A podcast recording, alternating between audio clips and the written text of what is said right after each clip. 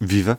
A guerra chegou ao 26º dia. E 24. Ligação Ucrânia. Eu sou o Ruben Martins. E eu, a Carolina Amado. Num podcast dedicado exclusivamente ao que se está a passar na Ucrânia e as consequências para o mundo. Hoje, ligação a Odessa, na Ucrânia. Estão lá os nossos enviados especiais, Miguel Manso e Luciano Alvarez. Viva Luciano! Como é que estás? Tudo bem, estou bem, estamos bem, felizmente, graças a Deus. Pá. Como é que está a cidade de, de Odessa nestes dias? Olha, está calma, está muito calma a situação nas ruas. Nota-se que há muito pouca gente, que é normal. Só pela fronteira da Moldova já saíram aqui da região de Odessa mais de 300 mil pessoas. Mas a situação na rua está, está calma. Ontem foi um dia muito intenso de disparos de armas, de armas pesadas. Pensa-se que são as baterias de artilharia de defesa aérea. Mas apenas durante dois, três minutos, ontem foi durante uma hora, fogo muito pesado, que é fogo defesa disparado pelas, pelas baterias aéreas da, defesa ucraniana. Mas de resto a situação está muito calma na cidade. Nota-se medo na cara das pessoas, isso é verdade. As pessoas olham com desconfiança para os jornalistas, não por serem jornalistas, mas por cada estrangeiro que aqui anda pode ser visto como um infiltrado da Rússia e esse medo nota-se, há muito cuidado. Uh, ontem andámos pelo centro de, de, de, Odessa, quase nada pode visitar, está tudo fechado com barricadas, não se pode fotografar nada. Antes deixavam de fotografar, agora já ninguém pode fotografar nada. Assim que se pega nas câmaras, aparece logo um soldado a dizer não fotos, não fotos, não fotos, e as imagens que já vimos na televisão, barrigadas por todo lado, centenas de soldados armados espalhados pelas diversas barricadas. Mas de resto está tudo muito calmo, uhum. dentro da medida do possível, obviamente. Exato, e dentro desta, desta calmaria, dentro da medida do possível, que vida fazem as pessoas que ficaram em Odessa? A cidade está à espera de que a guerra lhe bata às portas? Está a preparar-se para isso? As pessoas dividem-se muito. As pessoas com quem eu tenho que falar sobre, sobre se a guerra vai chegar ou não vai chegar a Odessa de forma efetiva. Há os que acham que sim, que, que o porto de Odessa é muito importante para os russos e, portanto, eles vão tentar tomar o porto, seja de, de maneira for. E há muita gente que não acredita que o Putin tenha coragem de destruir uma cidade que é muito querida e sempre foi muito querida aos russos, que é uma cidade histórica e é a capital cultural do, do país. Portanto, as pessoas dividem-se um bocadinho uh, so, sobre isso. De resto, muitos cafés estão abertos ao, ali na zona que rodeia ao centro. No resto da cidade, a, maior parte dos cafés estão fechados. As farmácias estão todas abertas. A maioria das lojas está fechada. Portanto, há, são mais o comércio fechado que o comércio aberto. Embora as farmácias todas estejam abertas, não passei ainda por nenhuma farmácia que não estivesse aberta e há cafés e restaurantes, alguns, alguns, muitos, não é? Uhum. Zelensky proibiu alguns partidos políticos com ligações ao Kremlin, à Rússia. Um, qual é que é a reação das pessoas sobre isso? O presidente tem um apoio total da população?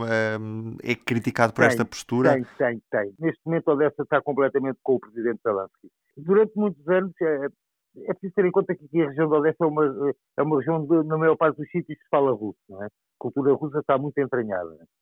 E durante algum tempo houve, houve fortes movimentos políticos e também de, de, de, diversas associações que eram apoiantes da Rússia. Apoiantes no sentido da Rússia ser um país irmão, não haver conflitos com a Rússia, não, não, não de uma nova invasão da, da Ucrânia. Mas neste momento o sentimento é geral contra a Rússia. É geral, completamente geral contra a Rússia quer dizer, dizer que é geral é, pode ser um exagero, claro, haverá com claro. alguém que, que defende, defenda a Rússia, até a ocupação russa, mas a grande maioria, eu ainda não consegui falar com uma pessoa que defenda a Rússia. Eu, inclusive, ontem falei com, quando fiz a visita pela cidade, foi, foi curioso. No primeiro bloqueio onde fomos parados, no primeiro, eh, estavam dois homens que eram do chamado Exército Civil. Eh, e eu comecei a falar com eles, eles aceitaram falar para, para a nossa reportagem, um deles falava um, um inglês muito razoável e a, a altura ele diz-me que ele era russo e eu fiquei espantado, mas ah não, cheguei há um ano, vim trabalhar para cá, ele, é, ele era programador informático.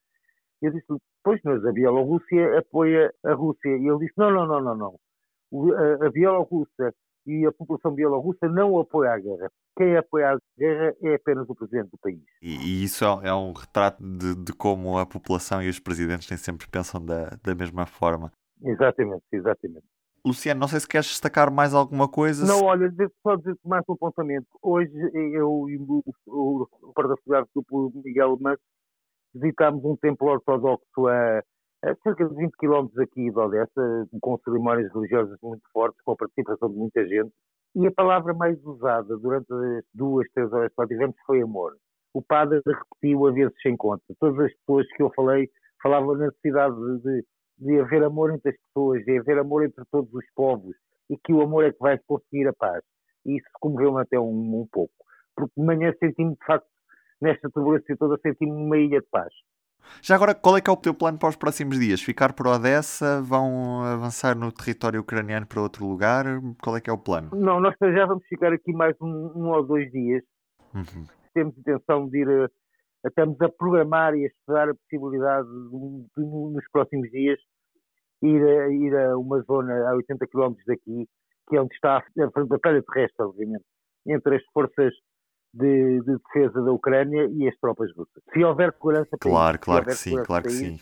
Assinamos isso. E hoje importa lembrar uma decisão. O presidente ucraniano anunciou a suspensão de atividade de 11 partidos políticos com ligações à Rússia. Volodymyr Zelensky tomou esta medida dizendo que qualquer atividade de políticos com o objetivo de dividir ou colaborar com a Rússia não terá sucesso mas terá uma resposta. O maior dos partidos com atividade agora suspensa é a Plataforma de Oposição pela Vida, que tem 44 das 450 cadeiras no Parlamento do país. O líder deste partido tem laços de amizade com o presidente russo Vladimir Putin. A violenta destruição de Mariupol continua. As forças russas atacaram uma escola de artes onde estariam mais de 400 pessoas abrigadas. Um ataque semelhante ao que aconteceu há dias contra um teatro em Mariupol. Centenas de pessoas continuam presas entre os escombros. Também desta noite relatos de, explosões em Kiev. Continua a ofensiva russa, agora cada vez mais próximo do centro político da principal cidade ucraniana. Também em entrevista ao programa GPS da CNN, Zelensky diz que vai usar qualquer oportunidade que lhe permita negociar com Putin.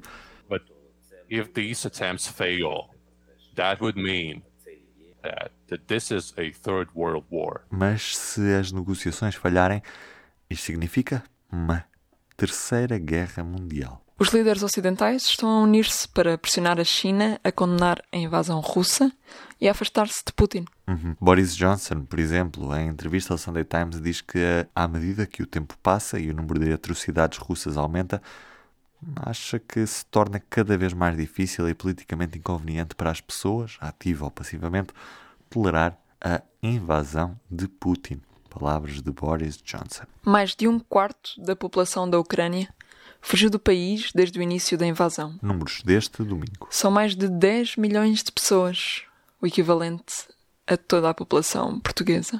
Quanto aos números globais desta guerra, a ONU confirmou 902 mortes de civis e 1459 pessoas feridas. Os números reais serão consideravelmente maiores. E hoje, no Instagram de Zelensky, uma mensagem do presidente ucraniano em inglês para o mundo.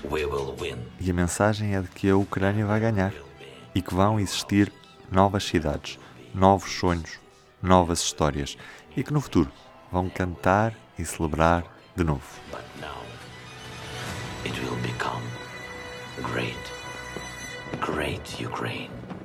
Som do dia com David Pontes.